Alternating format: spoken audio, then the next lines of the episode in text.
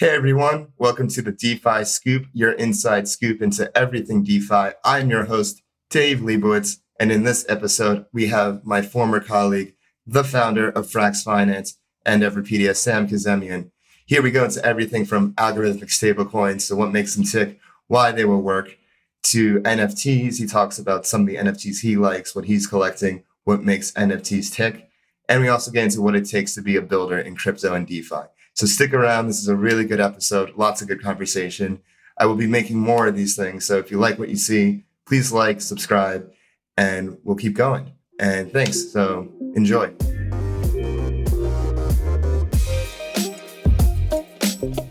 Hey everyone, welcome to the DeFi Scoop. I'm here with Sam Kazemian. Sam is the founder of Frax and founder of Everipedia. Sam, how are you doing? I'm doing great. Thanks for having me, Dave. It's always fun. Yeah, and I'm not sure if you noticed, but I am wearing the uh, classic Thugipedia shirt. Bro, uh, they don't even make nice. anymore. Uh, fun fact: if you go to thugipedia.com, it redirects to Everipedia. Those are the those are the good old days, right, Dave? I would have uh, it would have been an NFT if we could have made it one. Yeah, for sure. Yeah, but you guys aren't making NFTs um, at Everipedia. And uh, I actually recently brought the uh, Juicy J NFT. I thought that was a really cool collab you did.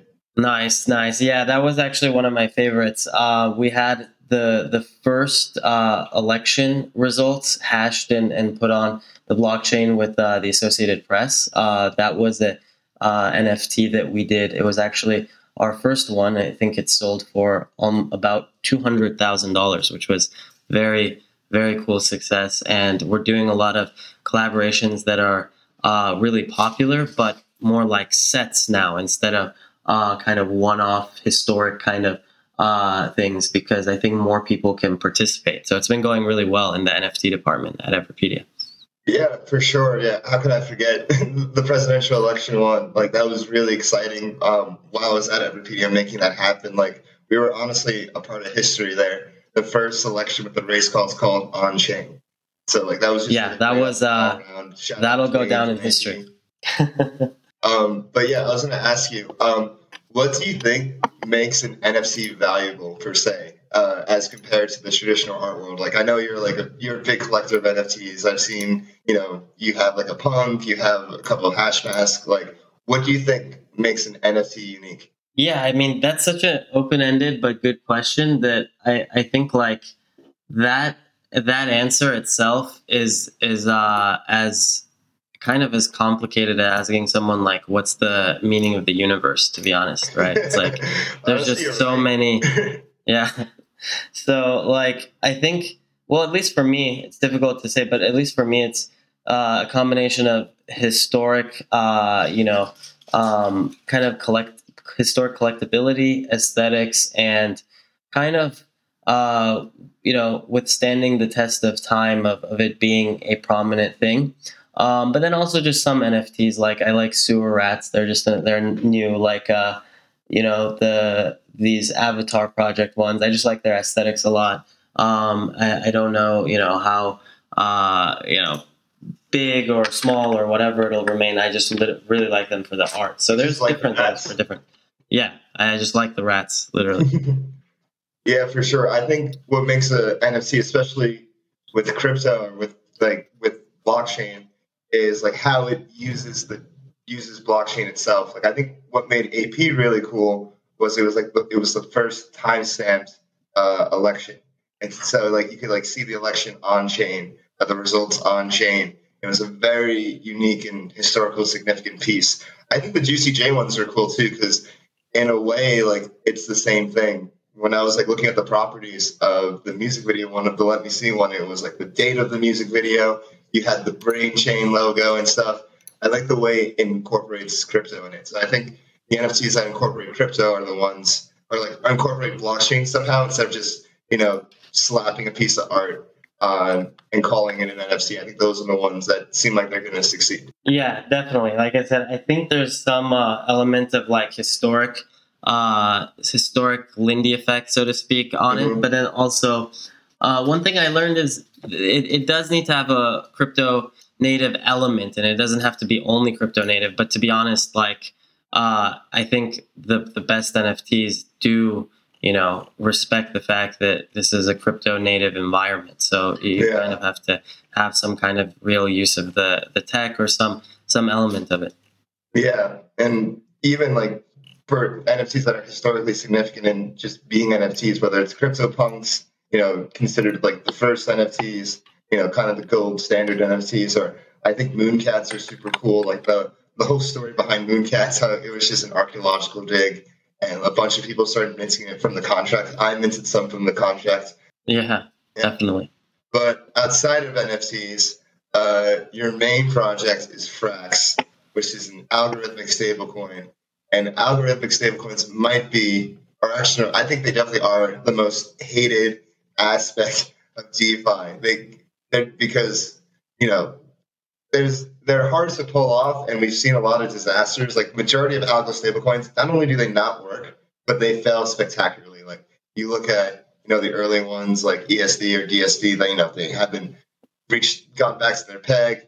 You look at Iron, um, and how that it just exploded magnificently. Went from being mentioned by Mark Cuban and opposed to just it was even covered in Fortune, like uh, in Forbes and stuff. The whole that whole fiasco. So why are algo stablecoins hated so much? Yeah, I mean, I was actually just on a blockchain debate podcast defending, you know, algo stablecoins, and uh, um, they're easy to hate, right? I mean, first of all, I, I usually like to define, you know, concretely what uh, I actually think of as, as algorithmic stablecoins because it's it's just so easy to kind of have this mushy definition that's very hard to actually pin down. So my own definition of algorithmic stablecoins is literally uh, a on-chain decentralized stablecoin that's price stable and has the same trust guarantees as something like Bitcoin and Ethereum. So what that means is it has to not have custodial risk. It has to not, uh, you know, have any of these things that it needs to run on, you know, uh, centralized oracles or addresses or centralized custodial collateral or anything like that. An algorithmic stablecoin is something that is basically entirely on chain. It's almost like a price stable Bitcoin or, or Ethereum. Uh, that's my definition of an algorithmic stablecoin. So that's what I clearly define as it. And obviously, we don't really have those. Uh, I think obviously Frax will will be the the first one, but I don't think we have those. So it's really easy to hate on that. Yeah, like you were saying, well, because right now the vast majority of stablecoins are just fiat backed. They're basically backed by either like dollars or treasury notes, or they're supposed to be backed by those in a bank. Um, and they really underpin all of DeFi. And honestly, I don't think crypto would be where it is today without stablecoins. They were a big part of the run in 2017. They're a big part of the run now. Um, why do you think algo stablecoins can be pulled off? Yeah, I mean, first of all, I think stablecoins as an asset class are 100% one of the biggest, if not the biggest, after you know crypto volatile assets themselves. Like that's that's one of the most important things that I, I think of.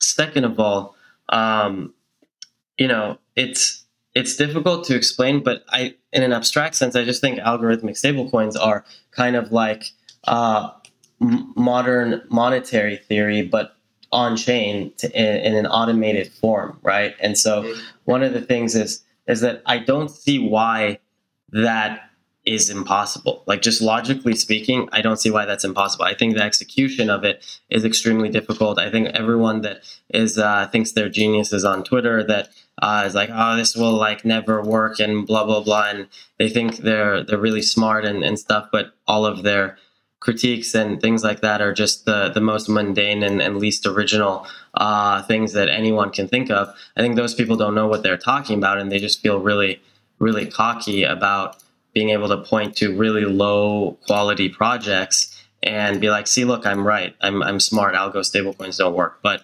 um, every day that, you know, Frax holds its peg perfectly, that uh, like it already has, and it grows and it gets bigger, it's a counter example and counter data point to uh, everyone else. So it's, a, it's pretty cool to really just go against the, the narrative that it's not possible.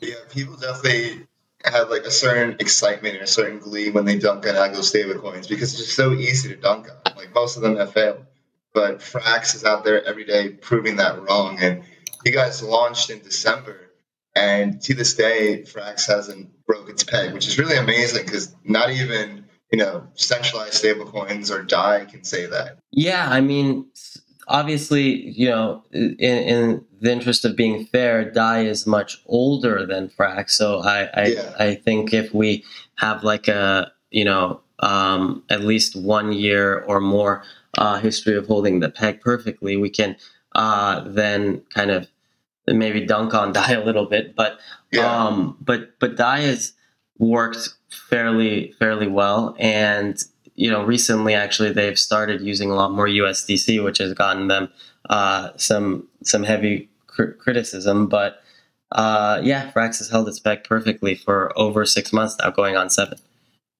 Yeah, I remember when we used to live together when Frax was in its basic adulation phase, and you were watching Rob Shiller videos about economics and trying to get like the uh, get a background and get kind of more context of like, okay, like if I were, if an algorithmic stablecoin were to be built, what would it look like? How would it function? So in those like early few years, because Frax has really been in development since 2018, like what went into it uh, intellectually?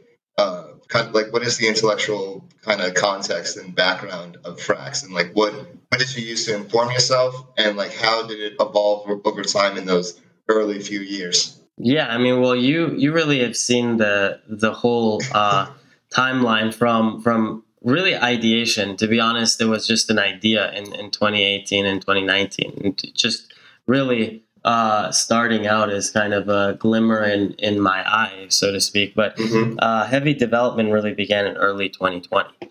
So that's uh, in terms of code and, and finalizing the the specs and, and, the white paper and stuff. So, um, so yeah, I mean, it just goes to show like I always had and did have a very deep interest in uh, DeFi and stablecoins even before the word DeFi was actually uh, thing, right? And and so I thought that this area would be absolutely huge and you know the center of crypto. It's good to it's good to kind of feel uh, kind of vindicated in that regard. yeah, for sure. Um, so, what is the secret sauce that makes a good algorithmic stablecoin? Oh, that's a that's an interesting question. Um, well, I think the the real thing is kind of what Frax employs is that uh, one of the first premises that we started with was that there there can't be zero percent collateral. Now now it's like everyone's come to their senses after Brax, right? And uh, people know that okay, all of these early ideas of like uh, basis, seigniorage shares, and stuff with zero collateral, with just the kind of share or governance token being the entire thing that's supposed to stabilize the money supply is complete uh, nonsense, right? It's just a complete incomplete system. It's just completely out of, uh, you know, out of left field. It doesn't work, um, and now we have data for it. Um, with Frax, we actually named it after our idea of fractional algorithmic um, stablecoin, and so the whole point is it's a hybrid model and the collateral ratio dynamically adjusts based on the actual price of the stablecoin. So the point is that every stablecoin, whether it's a it's a central bank and it's it's a traditional you know sovereign currency, uh, if you think of the currency as a stablecoin or a stablecoin protocol on chain, uh, they need a balance sheet, right? They need collateral. They need you know capital to be able to manipulate uh, and conduct monetary policy. So that's the first main thing that we realized that if there's ever going to be any kind of algorithmic stablecoin, it's going to require a balance sheet to exist. So that's why Frax basically has a fractional approach. We we call it uh, you know the first fractional stablecoin, and I think now everyone's really uh, from you know one way or another has understood that right. All of the other algorithmic stablecoins in the space are kind of variations and flavors of this theme where the idea is hey we have some collateral or an you know Fei's case which is another interesting uh, project is we have some liquidity uh, and it is essentially you know backing Fei or essentially keeping the price uh, you know at peg but it's not one to one, right? There isn't enough liquidity if everyone were to come and like sell the stablecoin, that it wouldn't be possible to get a dollar. The same thing with Frax as fractional reserve is if everyone came to, you know, basically redeem Frax just for collateral, unless the collateral ratio increases and then, uh, which it does reflexively, but in an instant, it, you know, there isn't enough collateral uh, in moment in time for for everyone. So the ideas are the same. I think we really pioneered the concept of you can have an algorithmic system that doesn't necessarily need to be one to one backed. I think that's how traditional, you know, central banking and, and stuff actually works with a balance sheet that is not over collateralized with the nation's currency, right? Yeah, of course. Uh, I was thinking about this recently. Like, would you say when for you know for the longest time, a lot of currencies were just backed by gold, or like they claim to be backed by gold. You know, the U.S. only got out got off the gold standard technically in 1971. Is that a good compare? Is that a fair comparison to say with that you know the U.S. dollar is kind of like hybrid collateralized by gold, and then in a way when it became fully fiat, it became algorithmic in a sense. Is that a stretch to say? No, I actually like that view, right? And and so like some something I actually say is like uh, even the the dollar wasn't uh, an algorithmic stablecoin until Nixon pulled uh, rug the gold, right? Pulled the gold standard exactly. out, right? So like the the cool thing about Frax is it's all algorithmic and on chain in the sense that everyone can see the collateral ratio if it's going up or down. Everyone can, uh, you know, see what the reserves are, and they can make you know free market decisions of whether to hold the stablecoin, to use it, to sell it, uh, you know, to get rid of it, whatever they want. And if the collateral ratio does go down slowly and it becomes more and more algorithmic, that just literally means, by definition, uh, that that's what the market uh, is okay with and, and what they, they want, right? Because every part of this is on chain, public, and you know by uh, you know by market forces, right? Yeah, for sure. Um, and so Frax, like the, I'd like to think of Frax 1.0 is that the hybrid model you talked about, just the you know with the collateralization ratio, as confidence increases, the system expands, the ratio goes down. Uh, if the system contracts, it goes up. Uh, so that was really the you know first AMO, and now Frax is a whole host of AMOs. So can you define what an AMO is and some Frax AMOs that you have deployed right now? Yeah. So basically, what what we invented for Frax V2 is these things called algorithmic market operations controllers. And so the idea behind that is uh, essentially, if you think of an algorithmic stablecoin, it's essentially like I was saying, modern money theory, which means that you can increase and decrease the money supply to change its purchasing power and, and its value, right? And the the whole point here is that there's a lot of things in DeFi a stablecoin can integrate into, right? And for example, Curve, Uniswap, you know, lending on Compound, Cream, and all these things, right? And the important thing is we we realized you can algorithmically create integrations on a protocol level with all of these protocols and essentially expand and retract the the frax supply um, literally into and out of these these protocols. So I'll, I'll give you an example. We have a curve AMO, which basically is for expanding and retracting frax supply into our curve pool.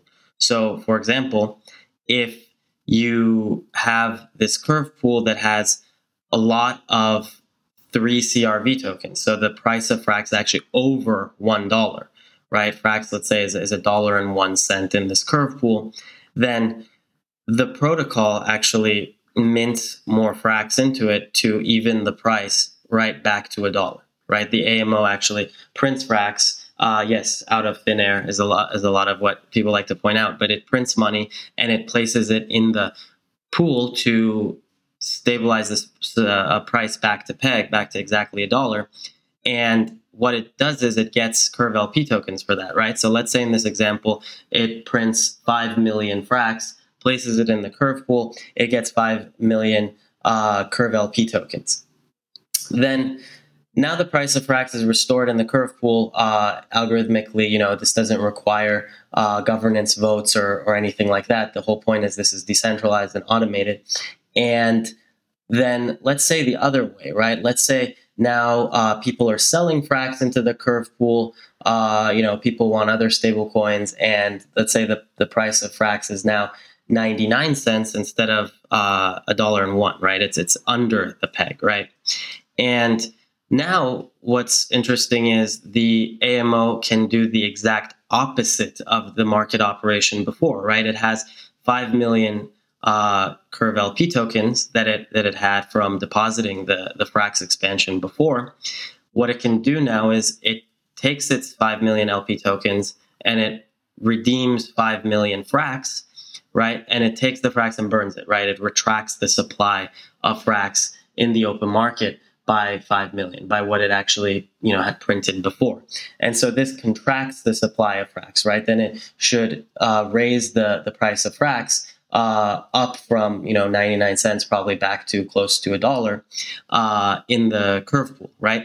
And so these kinds of expansion and retraction uh, modules right we call them amos can be deployed kind of anywhere to keep the frax supply uh, properly uh, expanding and retracting at uh, peg. Like, for example, we could build a lending AMO that literally mints frax into uh, cream, for example, and allows people to borrow frax directly from the protocol, but by paying an interest rate in the in the uh, in in the Cream protocol, for example, or if we uh, get on Aave or Compound, we can build lending AMOs for those. And then to retract the supply when when the protocol needs the borrowers to stop borrowing and start repaying, the protocol will take out the a lot of the frax that it had minted in there, thus increasing the interest rate, right? Mm-hmm. And basically pulling uh, the uh, in there so that people have to pay higher interest rate that have borrowed the frax and be inclined to uh, return uh, their debt, right? To to take the frax uh, out of the open market and, and, repay their debt. So you can expand and retract the supply through these AMOs in a really interesting way. And so far, they've worked great. And we've uh, we've really grown a lot with all of these AMO integrations, and we have uh, a lot of them. So I think this is also another uh, very unique and interesting thing that we've we've kind of developed. Yeah, for sure. I think of AMOs, especially especially the way that you described it. They're basically tools to both either help stabilize the peg of frax like curve or expand the use of frax like the lending A- AMOs. And the more AMOs you have that do that, basically the more confidence that grows in the system. Uh, is that like a fair way to describe AMOs? Yeah, yeah, I would, I would definitely say so. I think so. Okay, cool. And uh, most recently, you launched the Convex AMO, which sounds really cool. Like, I honestly, I haven't looked into Convex too much. I've seen there's definitely like a little competition. It seems like between uh, Convex and YFI. Uh, I saw a tweet from Rex today called the Curve Wars. They had like a really cool GIF about it and stuff. So, could you both describe like what the Convex AMO does, and you give more background for for me because I'm like not sure like what the Curve Wars are really about. It's really like from what I understand, I guess it's a game for more V CRV, right? So convex AMO, like how does that work, and like how does kind of these curve wars work in general, and how does like Frax benefit? How does Frax benefit from the curve wars if it does benefit? Yeah, I mean that was a really cool Rex article. Uh, I would I would recommend people read it. It was actually very well researched and and uh, talking about the three big uh, protocols: uh, Yearn, Stake DAO, and Convex that are basically uh, fighting to accumulate uh, CRV tokens and stake it as VECRV. Um, that essentially allows them to vote uh, for for curve gauges. Uh, it's actually important to note we actually have a similar mechanic coming out for for Frax called VEFXS uh, gauges, but ours is based on algorithmic stablecoin expansions instead of you know just uh, DEX swaps. But um, to go back to it, yeah, the convex AMO is really cool because it's a modification and uh, add on essentially to the curve AMO that I just talked about. So, for example, going back to the uh, example where the protocol mints 5 million Frax to bring the peg to a dollar, uh, and then get 5 million Curve LP tokens. Well, before the, the Curve LP tokens might have just been sitting in the AMO address, for example. Um, and now for the convex AMO, for example, the LP tokens get put to work by staking them in convex uh, when the when the peg is uh, sound at, at a dollar, right? And so Frax has obviously performed extremely well. So most of the time there there needs to be very little uh, retraction of supply. So most of the time those LP tokens can can be put to work earning yield, right? And so we deposit those through the Convex AMO in Convex, and we have one for StakeDAO, we have one for uh, uh, CRV Frax Vault, and the idea behind that is, well, if the protocol is printing Frax to stabilize its supply, it can also programmatically deploy them places and, and earn yield on it, right? And that's actually eventually goes back to FXS holders because of uh, our, our feature called FXS 1559, which burns half of the profits and sends the half of the yield to VEFXS stakers. Um, for the convex AMO specifically, we're actually uh, holding on for now to the convex tokens and, and not selling them immediately uh, because we think that you know the protocol having a say in these big protocols itself through kind of uh, meta governance by other FXS holders uh, is very important. At the end of the day, the yield and the CVX tokens and everything these AMOs earn go back to FXS holders, right? Because they either decide how to use them or how to vote with them or, or things like that, or to you know sell them to burn FXS and, and give the yield back to the VEFXS staker. So at the end of the day, all this value goes back to FXS holders. Uh, for now, we're actually investing in kind of the long-term uh, outcome of the the curve and DeFi ecosystem by you know not being a net dumper of, of these uh, tokens, which we think are, are really really good. Yeah, that could really you know benefit Frax and make Frax really powerful one day. Just holding on to these tokens of these solid projects and like you said, with meta governance, like having a say in the future direction of them. It's basically Frax is kind of like a uh, like its own party, like its own political party in a way. Uh, and you know the Frax holders are like part of that party, and they get to choose the choose the direction of like where do they want these protocols to go in the future. Yeah, and and the other thing that's important to point out here is that uh, Frax is supposed to be an algorithmic stablecoin. And so, like I, I, described, it lives entirely on chain, right? This isn't uh, a, a, fiat stablecoin, and, and this isn't like a private company. It's a totally decentralized, you know, DeFi protocol. And what's really important is we, as a as like a project, are in it and aligned in incentives of the long term growth of the DeFi ecosystem, right? Like, for example, right now, one of the largest farmers and dumpers of uh, convex token and, and CRV tokens is uh, Alameda Research, right? SBF and, and the FTX guys. They just they they dump, you know, they're they're farming this stuff uh, with like 600 million plus uh, dollars of TVL, and then they're just straight dumping it immediately uh, for ETH, and then you know probably selling the ETH for cash because they uh, want to spend on big flashy stuff, right? Like the FTX partnerships with. Tom Brady recently, and then the Miami Stadium and stuff.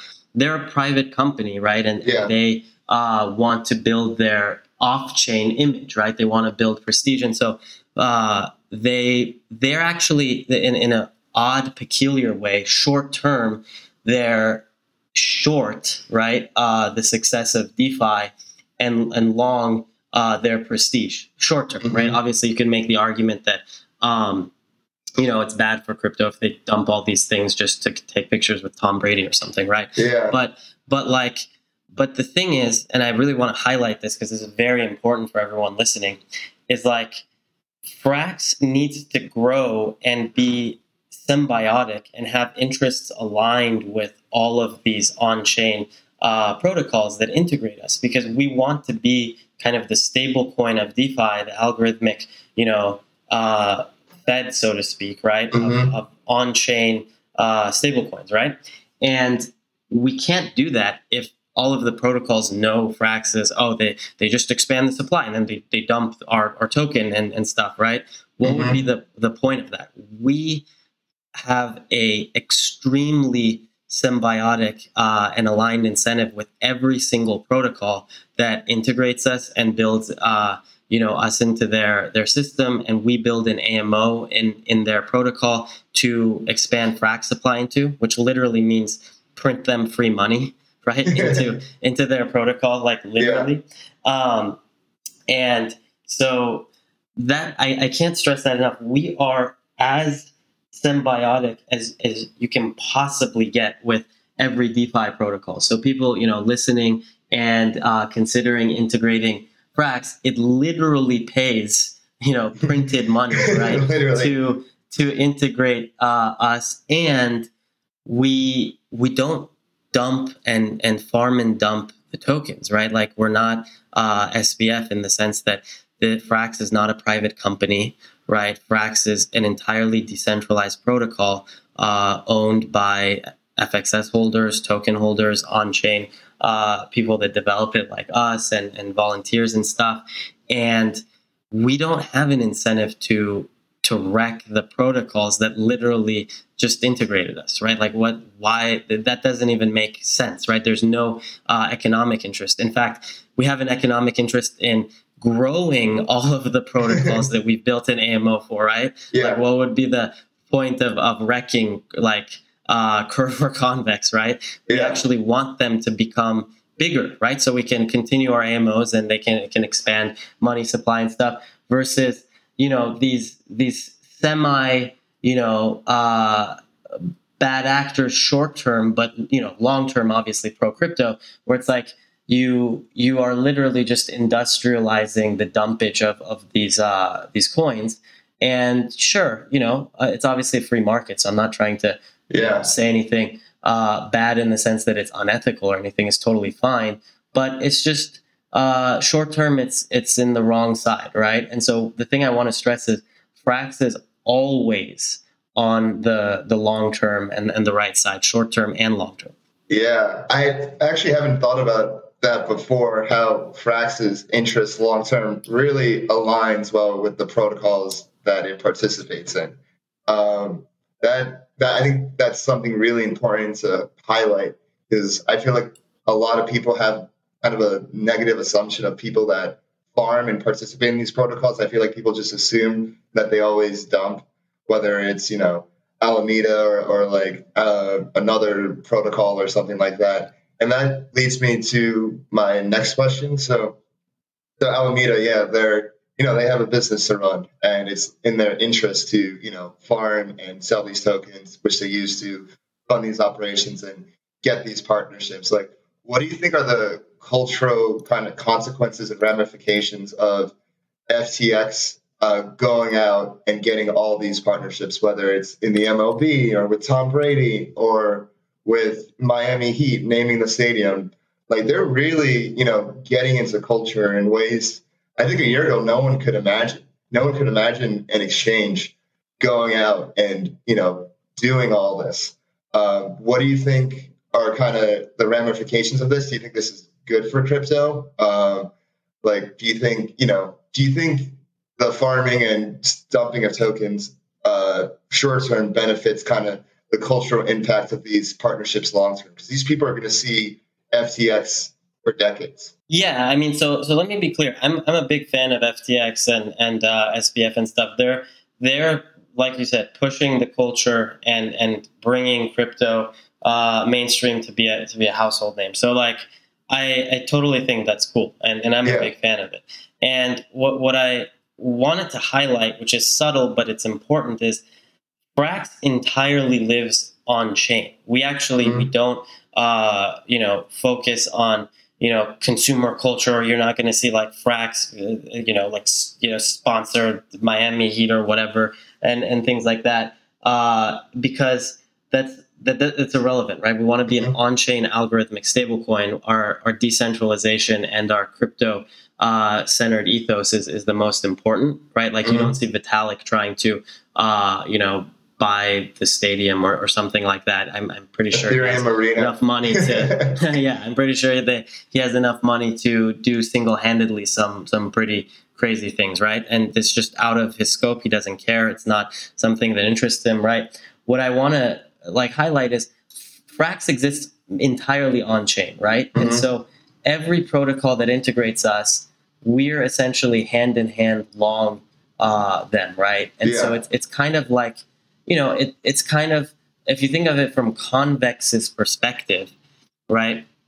Their token is getting absolutely crushed in terms of sell pressure for the uh, for the pleasure of you know FTX expanding crypto culture uh, outward, which is great for all of us, except to be honest, probably not Convex, right? If, if Yeah. like if if I if someone was like dumping FXS tokens, Frax share tokens, right, and and was like you know contributing to the absolute like downward pressure of, of systematic price decrease of like FXS, and and then they said, but listen, like it's it's so like Tom Brady can can like you know wear uh, my exchange's logo or something. Trust me, it's it's good. It's good. We want like I I still wouldn't do that, right? I'd be like, no, go go like figure out some other way rather than completely dump on uh, uh you know my my project systematically, right? Mhm. Um, so it's not good for Convex, right? I think Convex is getting the raw deal, right? But yeah. but like it's good for everyone in terms of like a grand crypto thing. So I'm I'm a fan of obviously everything they're doing. And again, it's not like what they're what SBF is doing is unethical. It's a free market, right? Yeah. So I, I'm not I'm not attacking in terms of an ethical way. I'm bringing it up because I think it's really uh, actually an important indicator for Frax that any protocol that integrates us can only gain. There is no there's no place where uh, Frax literally can gain and the protocol like loses, whether it's short term or long term. So it's actually just like a very virtuous cycle for every protocol that, that integrates us. So that's that's the important thing. Okay, I see what you're saying. You really you're using it as a comparison, and I think we're both in agreement that the FTX, like going out doing all these partnerships and brand uh, kind of deals and stuff, is a net positive for crypto.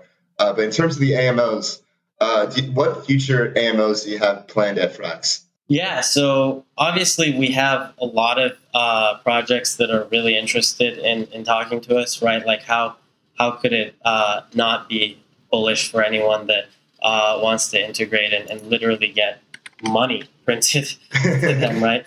And Yeah. uh, and and so right now, actually, one thing uh, we're doing is Iron Bank uh, on Yearn uh, incorporated us, so we're probably going to do a lending AMO uh, with them in the next few weeks, and then which basically mints Frax expansions there, so they can borrow Frax, uh, pay an interest rate. Uh, Iron Bank doesn't require over collateralization because it's like Yearn, right? Mhm. So they kind of get uh, these under collateralized Frax loans, which is which is fine because it's again it's Yearn, right? Like they Mhm. they obviously can take out you know uh, eight figure loans for, for them. It's it's nothing, right? So Mhm. we we start earning interest rates on that.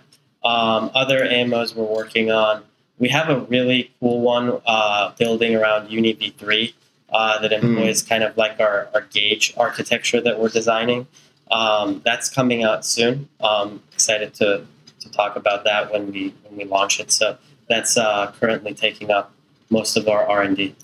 Cool. Can you give any more details about the gauges in Uni V3, or are you gonna wait, hold off until it's completely finished? Um, just a little bit of details is, is kind of it's almost like uh, curves gauges, but kind of on steroids in terms of Mm. it's uh, it's very very uh, it's like a, if algorithmic stablecoin met curves uh, gauges, and I actually think it's actually very symbiotic and value creative for for curve because although the gauges will start on Uni v3 first, they're they're actually agnostic to where uh, they are because Frax is an algorithmic stablecoin, so you can have Frax gauges uh, on anything, including the, the, the curve pool itself. So we, we actually are probably going to expand to many different uh, things after V3. Um, so, but our debut will be on uh, Uni V3 Frax gauges. Yeah, cool, cool. Speaking of expanding, do you see a future where Frax AMOs are not just on Ethereum, but maybe are on you know rollups like Optimism or Arbitrum or the zk rollups, or even side chains like Polygon or Fantom or anything like that? Yeah, I mean we're already on many uh, chains in terms of Frax is, is kind of uh, chain agnostic and multi-chain. It just has its um, you know system contracts and uh, everything on ETHL1. That's where mm-hmm. we think is the most secure to always be located. We're actually already on Fantom, Polygon, uh, BSC. We're launching on Moonbeam, which is a Polkadot uh, EVM chain uh, soon, and we're super excited about that.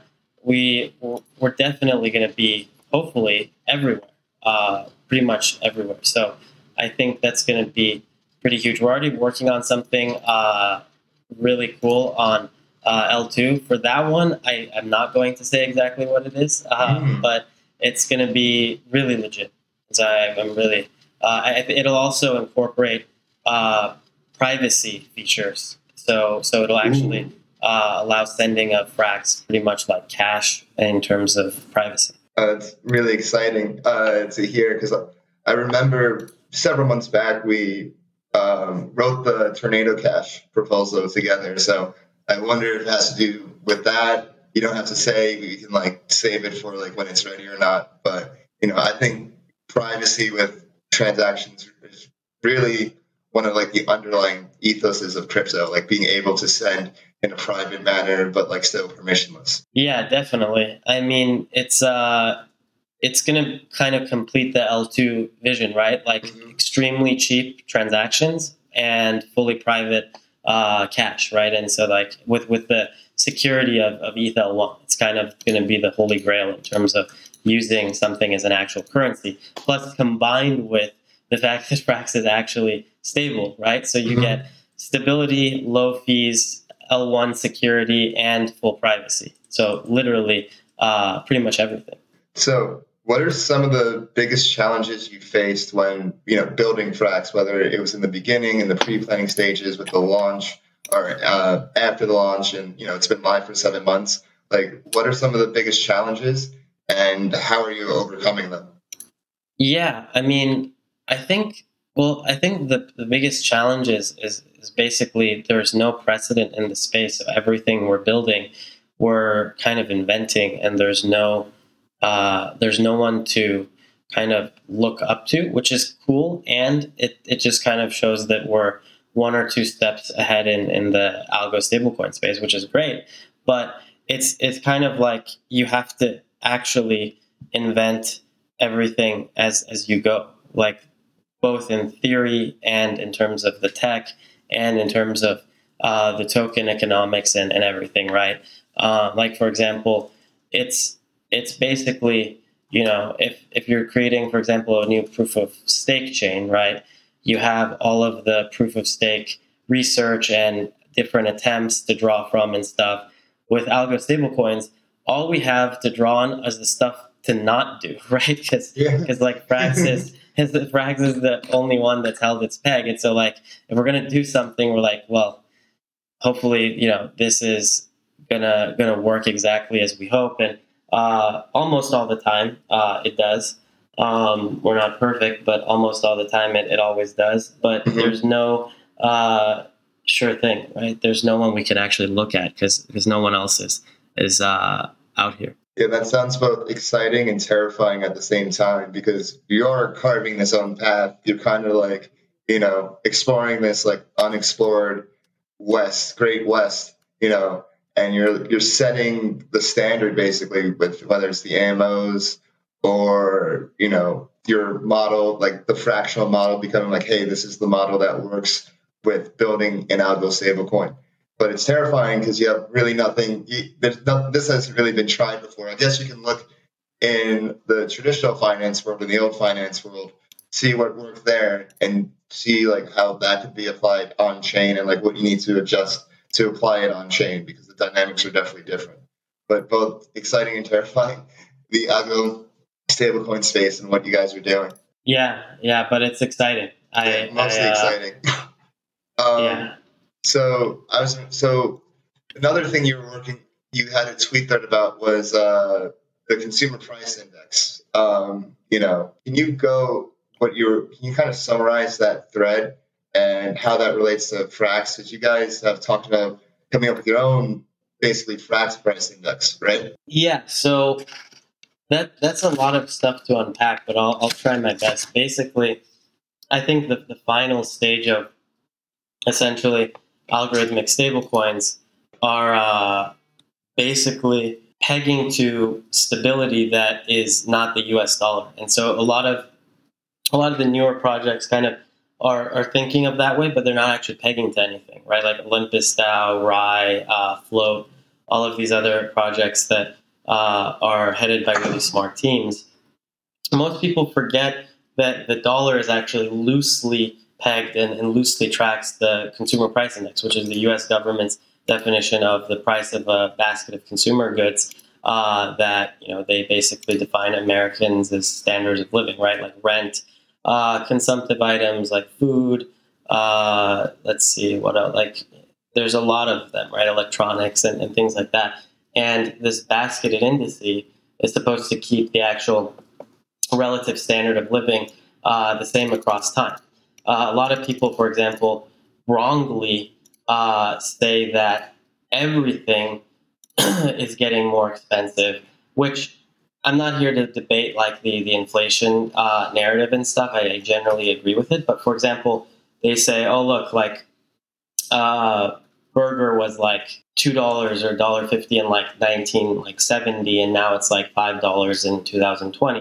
It's like, yeah, but for example, they forget that minimum wage was also like three dollars, right? Yeah.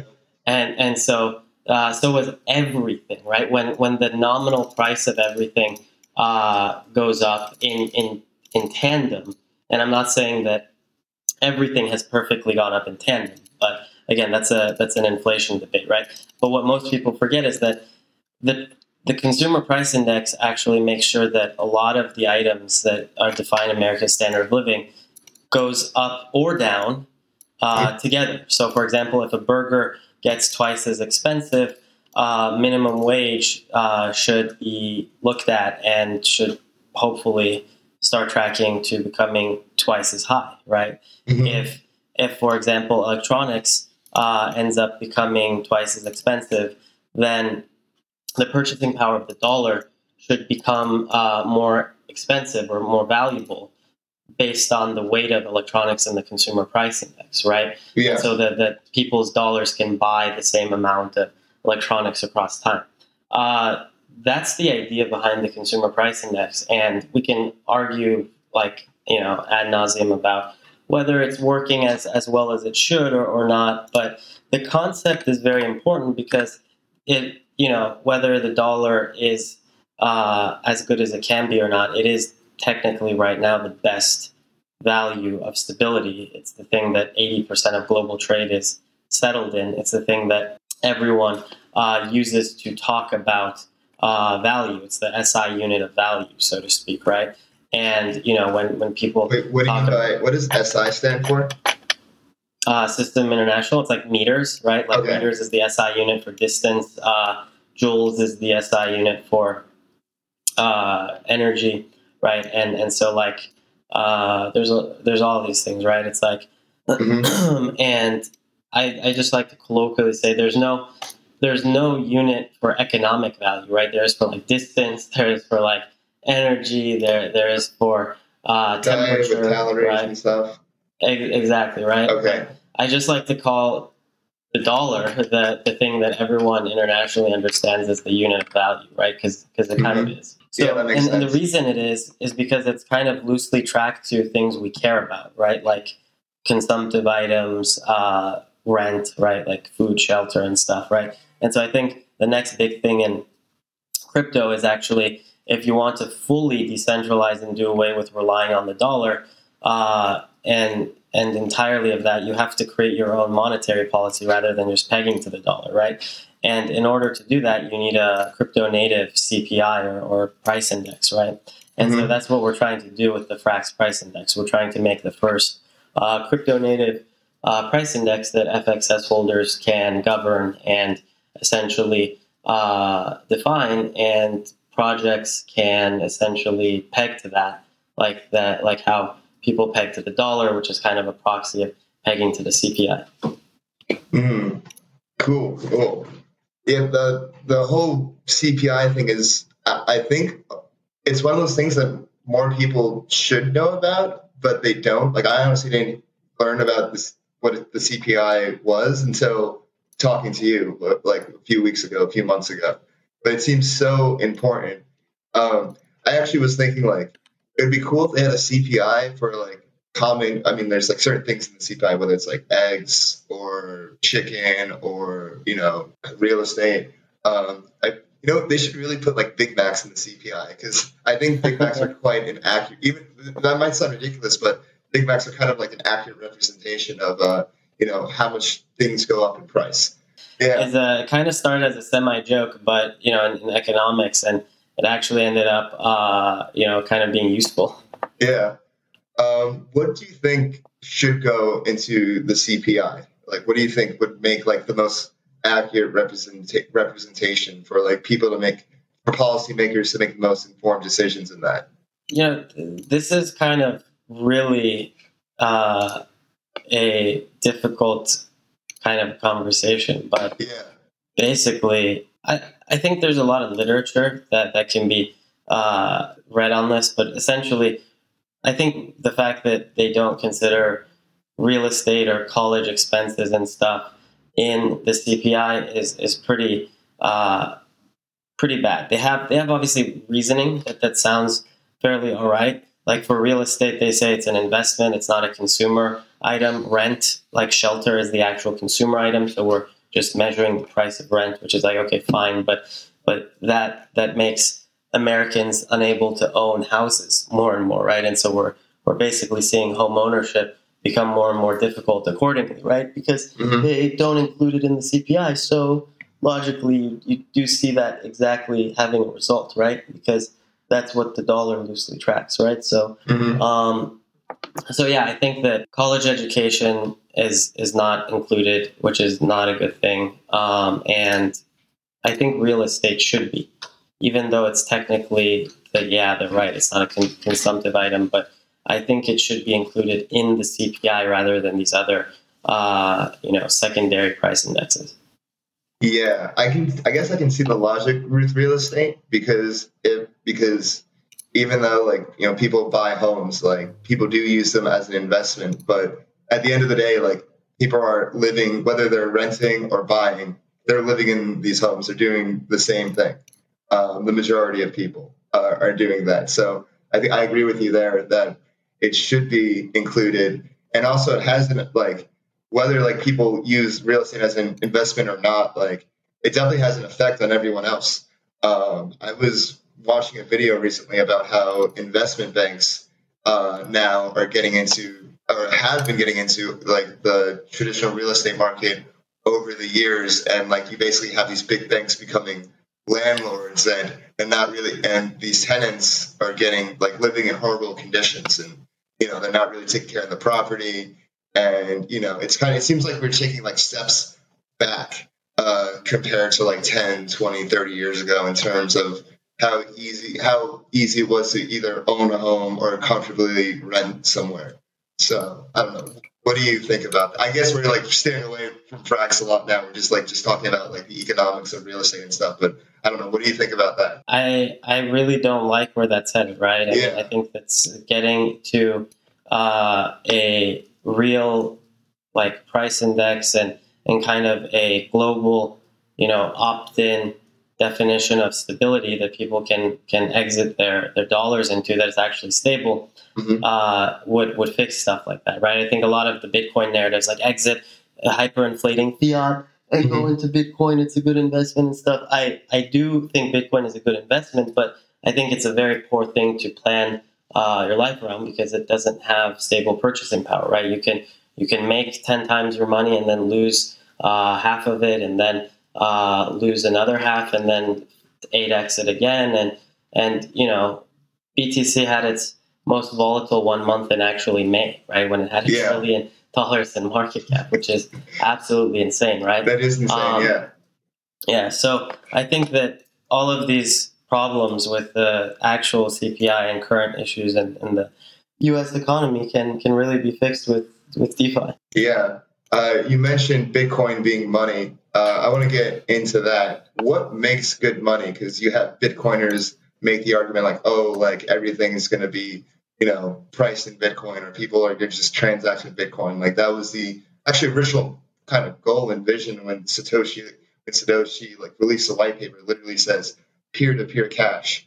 Um, and then in the Ethereum world, you have the whole ultrasound money meme, and everybody putting the speaker in the bat, and people are saying, "Oh, ETH is money, uh, ETH is money, ETH is money." Um, and in a way, it has become money, especially uh, you know whether it's in the NFT market or anything that's priced in ETH. So technically, it is money for in these different economies. So, um, what do you think makes good money? Could Bitcoin and ETH become money, um, or do you think they should just kind of stick in their own lane? And yeah, I mean, I think my own view of, of money or currency is something that keeps your standard of living constant, and I, I think that that's actually the whole point of the CPI, right? It's a it's supposed to measure important consumptive items that that part of a good life, right? Uh, Americans have come to expect, right? And the government keeps track of those prices. So currency is something that you can actually plan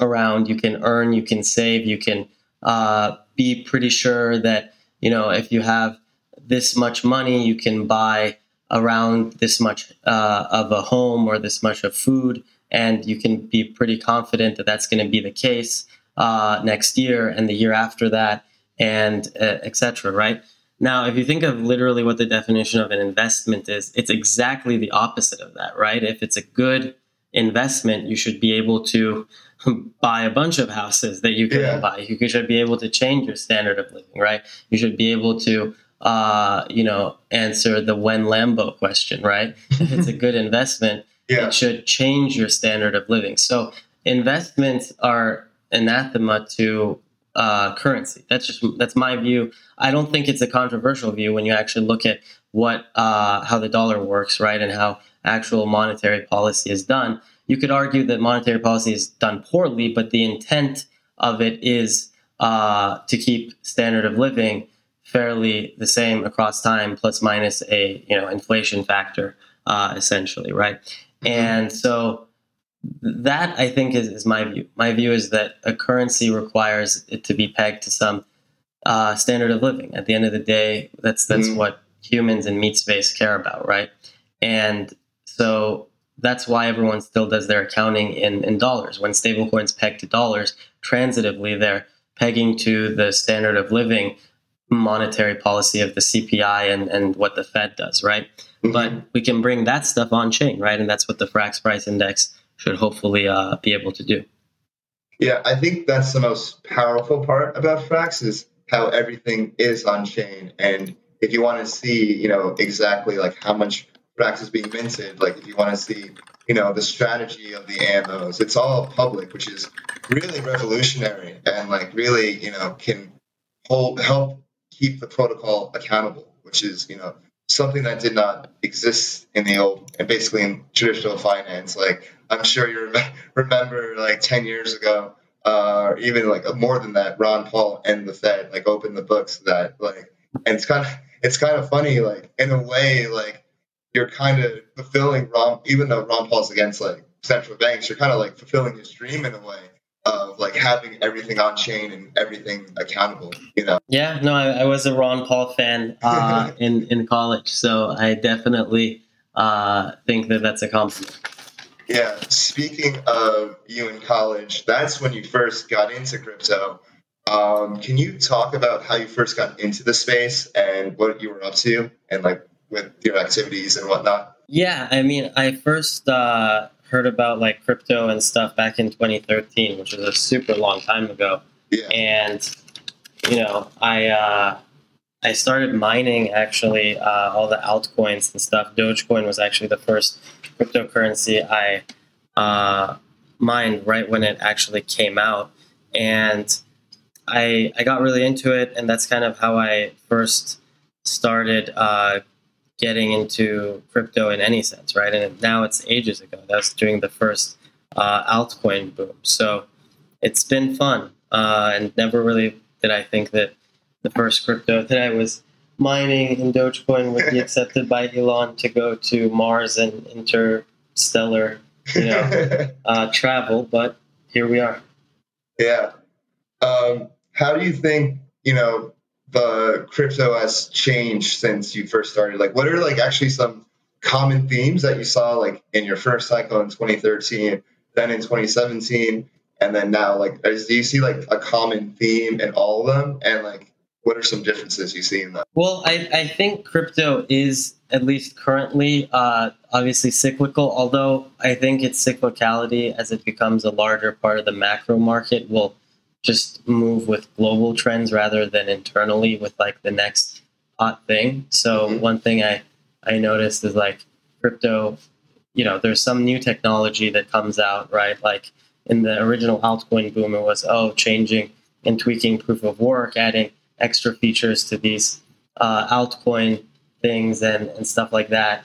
And in the ICO boom, obviously it was smart contracts, uh, tokenization of stuff, ICOs, and, and things like that. Mm-hmm. And then the euphoria kind of dies down to come, you know, comes back down to reality, right? Mm-hmm. Um, if you kind of look at the current cycle, I would say obviously the euphoria has clearly died down. Um, yeah. I wouldn't say that we're in a bull market anymore, but notice how it's tough to say we're, you know, totally bearish or something. It doesn't really feel that way. It kind of feels like people call the crab market, which is like yeah. kind of sideways, right?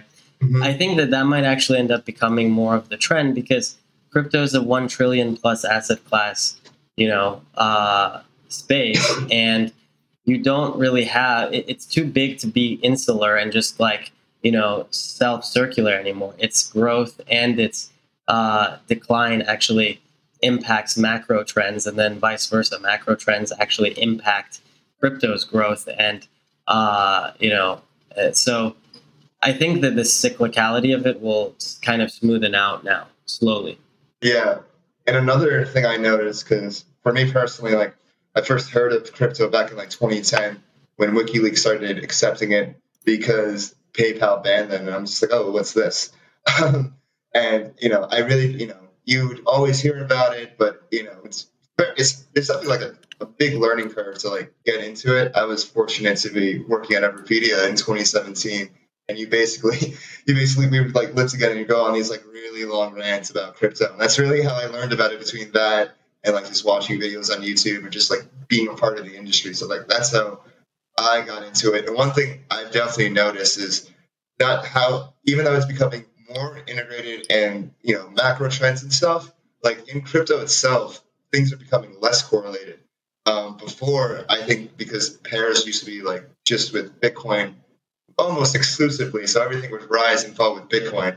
But now, what I find really interesting is you basically have the bull market is not one singular bull market. Like one area, like let's say NFTs, that could be in a bull market. Meanwhile, DeFi coins could be in a bear market, or dog coins and meme coins can be in a bull market, and um, other you know coins could be in a bear market. And things are a lot less correlated now. Like now you have these gaming tokens like Axie and Illuvium uh, and Sand. Like they're in a definitely in a bull market right now, and they're getting a lot of interest. Uh, well, a lot of things are crabbing.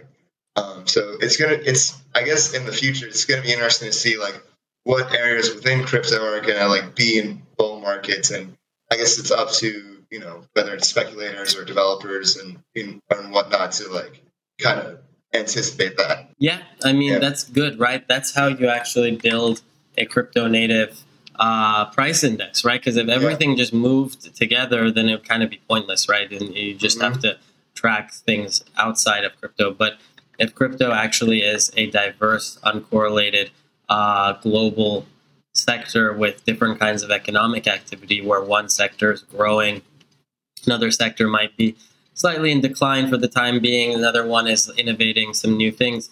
You can actually uh, track multiple of these sectors and actually okay. have a, a stable kind of uh, emergent crypto native currency, right? That, that keeps people's wealth across time, so they're able to do the things they care about in, in meat meat space, right? In terms Yeah. of buy homes or all these other things. Well, you just saying that really put a you know let a light bulb go off in my head because that's what the fri like you said that's what the Frax um, Frax price index price Frax price index is about is tracking sta- I guess the standard of living on chain and like what will go into the standard of living on chain in the future. But we're kind of seeing the beginnings of it now, so I can see the Frax price index in the future. Like it may include Axie for you know representing the gaming part of crypto. It may represent some peg to Doge, representing you know the mean power part of crypto. It may include Bitcoin, Ethereum. Um, hell, it may even include like other you know, like Litecoin. Or it's I, that will be up to the veFXS holders to uh, decide.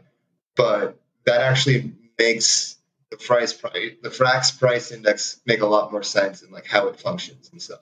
Yeah, yeah, exactly. I think um, I think that it's going to be really unique. I also think that the mo- most important thing is the way we're designing this is that it hopefully should not have anything to do with needing oracles or like the Oracle solution and stuff, which is already such a huge, you know, multi-billion dollar kind of thing that you know uh, Chainlink is is leading that and, and stuff Mhm. like that. So a lot of things people mistake about the Frax price index is oh, why don't you just use Chainlink to bring the CPI? And it's like, well, that that's not at all what we're doing. In fact, if if you want to do that, go do that. It's not going to do you anything, right? It's it's not like it's not like that's uh that's that much of a secret or something, Yeah. right? And and so uh, yeah, so I the thing with the FPI is it's it's totally uh, unique, decentralized, on-chain, crypto native, and it doesn't require uh, Oracle trust, right?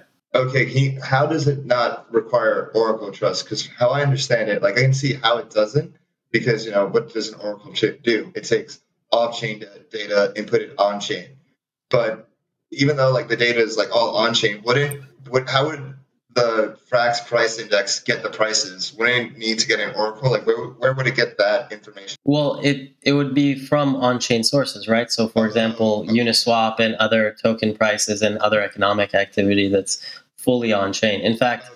one of the cool things we're exploring with the with the FPI is like if we wanted to have a global energy component, uh, how much actually energy costs out in the real world, we could actually uh, use Bitcoin proof of work difficulty as a proxy. And since uh, verifying. Bitcoin blocks uh, doesn't require a Oracle, right? Because you can actually just verify those blocks on chain with an Ethereum smart contract. Uh, you don't actually need an Oracle for that.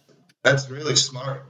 Uh, that'll be interesting, especially now with the hash rate going down, because all the miners are moving out of China. Like if the Frax price index were to be live with with that feed, that would be a really interesting dynamic, seeing how that would affect. Yeah, I mean, you, you got to normalize the, the difficulty against the market cap of Bitcoin, right? But that should get you a good uh, energy component in the Frax price index, right? Because if Bitcoin price goes down uh, by half and hash rate goes down by half, then the the value of energy presumably is is no different, right? Because the hash rate just followed the profitability decline of mining. But for example, Mhm. if Bitcoin price stays the same, but for some reason hash rate goes down by half or something, uh, most likely what can you assume? Well, if no miners are actually taking the place of whatever reason the hash rate went down, it's probably because of global energy prices, right? Mm, yeah, good. Yeah, that's a really good point. Um, okay, it's kind of switching gears here. Um, so you've been in the space for almost a decade now, for eight eight years.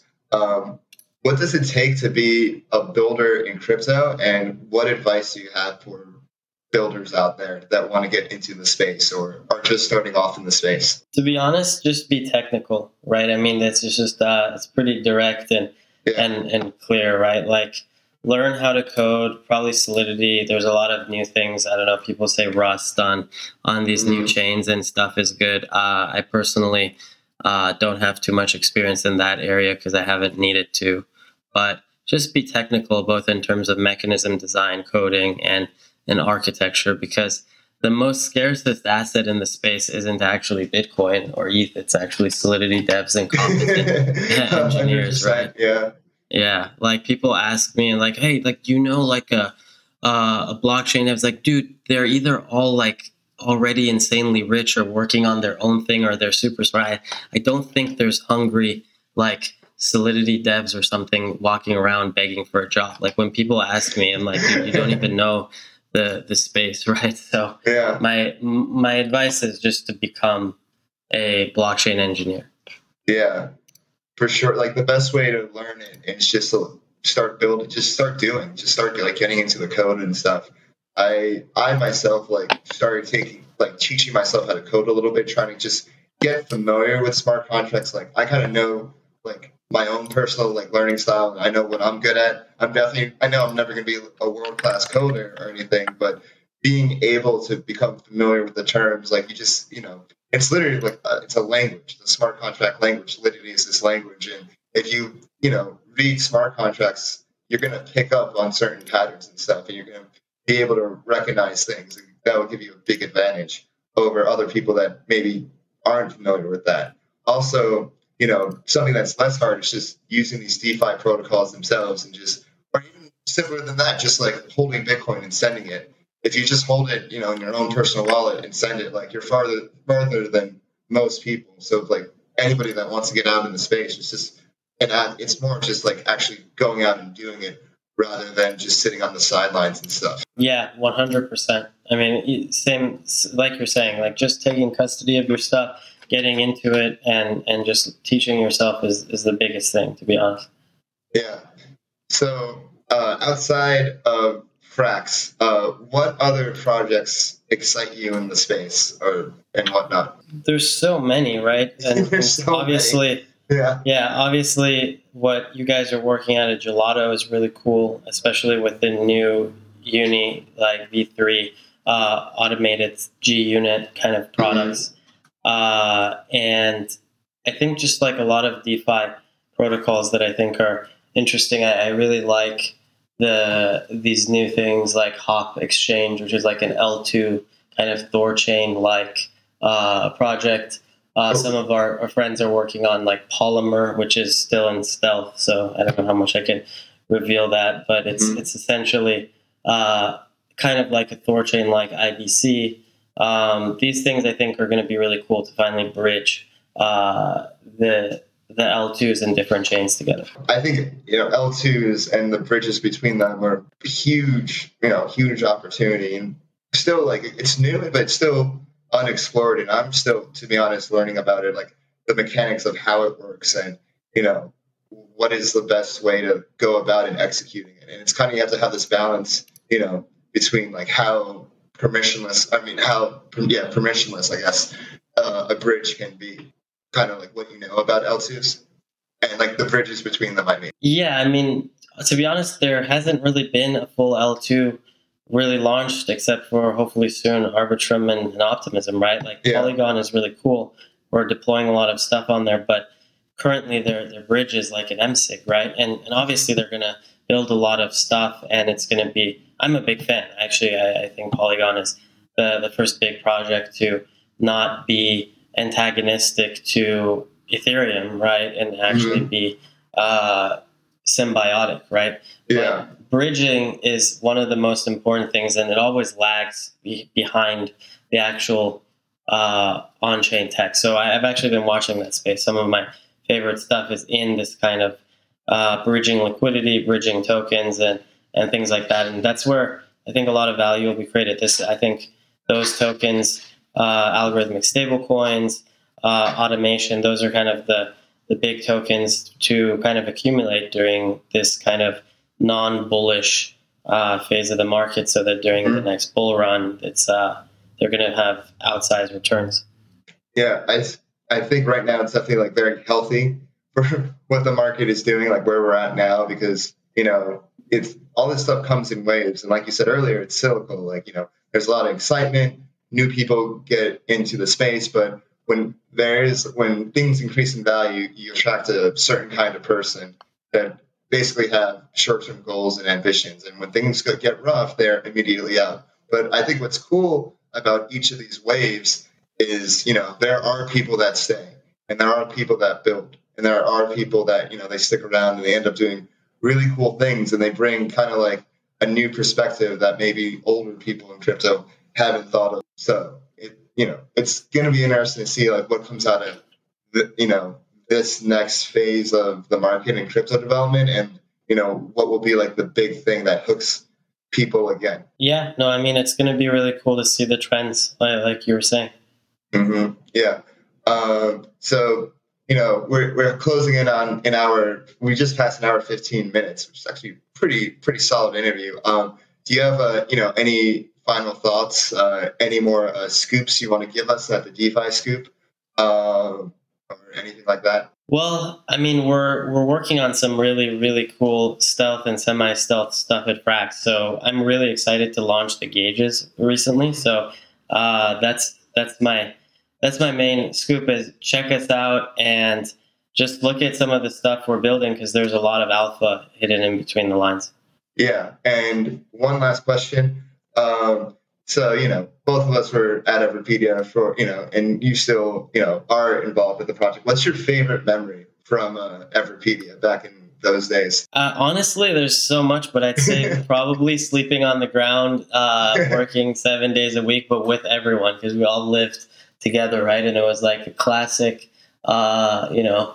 Uh, Silicon Valley style like internet startup life, which is uh, yeah. I sometimes miss that, but I also sometimes don't miss sleeping on the ground. But, but it was it was fun. It was uh yeah. it was you know very very memorable. Oh, for sure. Like you had the ground, I had the top bunk in my room. You know, it was just you know when I describe people what my time was like in early days of Everipedia, I say it was a mix between the Facebook movie and Fight Club. like because we were, you know, we were in the startup life, but we were all like so committed to it, working seven days a week, you know, just trying to figure out like what to do and like how to make it. And so like it's cool to see like how much you've grown personally, like over the how long I've known you for like the past five years. Um, and it's gonna be really exciting to see like what you do in the future, especially with all this stuff going on with Frax and and beyond. Thanks, brother. Yeah, I'm Yeah. excited to see what you guys do at uh, Gelato as well. Exciting times. definitely have some big stuff in the works at Gelato. But, anyways, thank you so much, Sam, for coming on. This was a really great episode. Uh, you know, a lot of great information here, both about crypto and even about economics and whatnot. So, thank you for having coming on, and hope to have you on again soon. Thanks, man. Take care. See you too.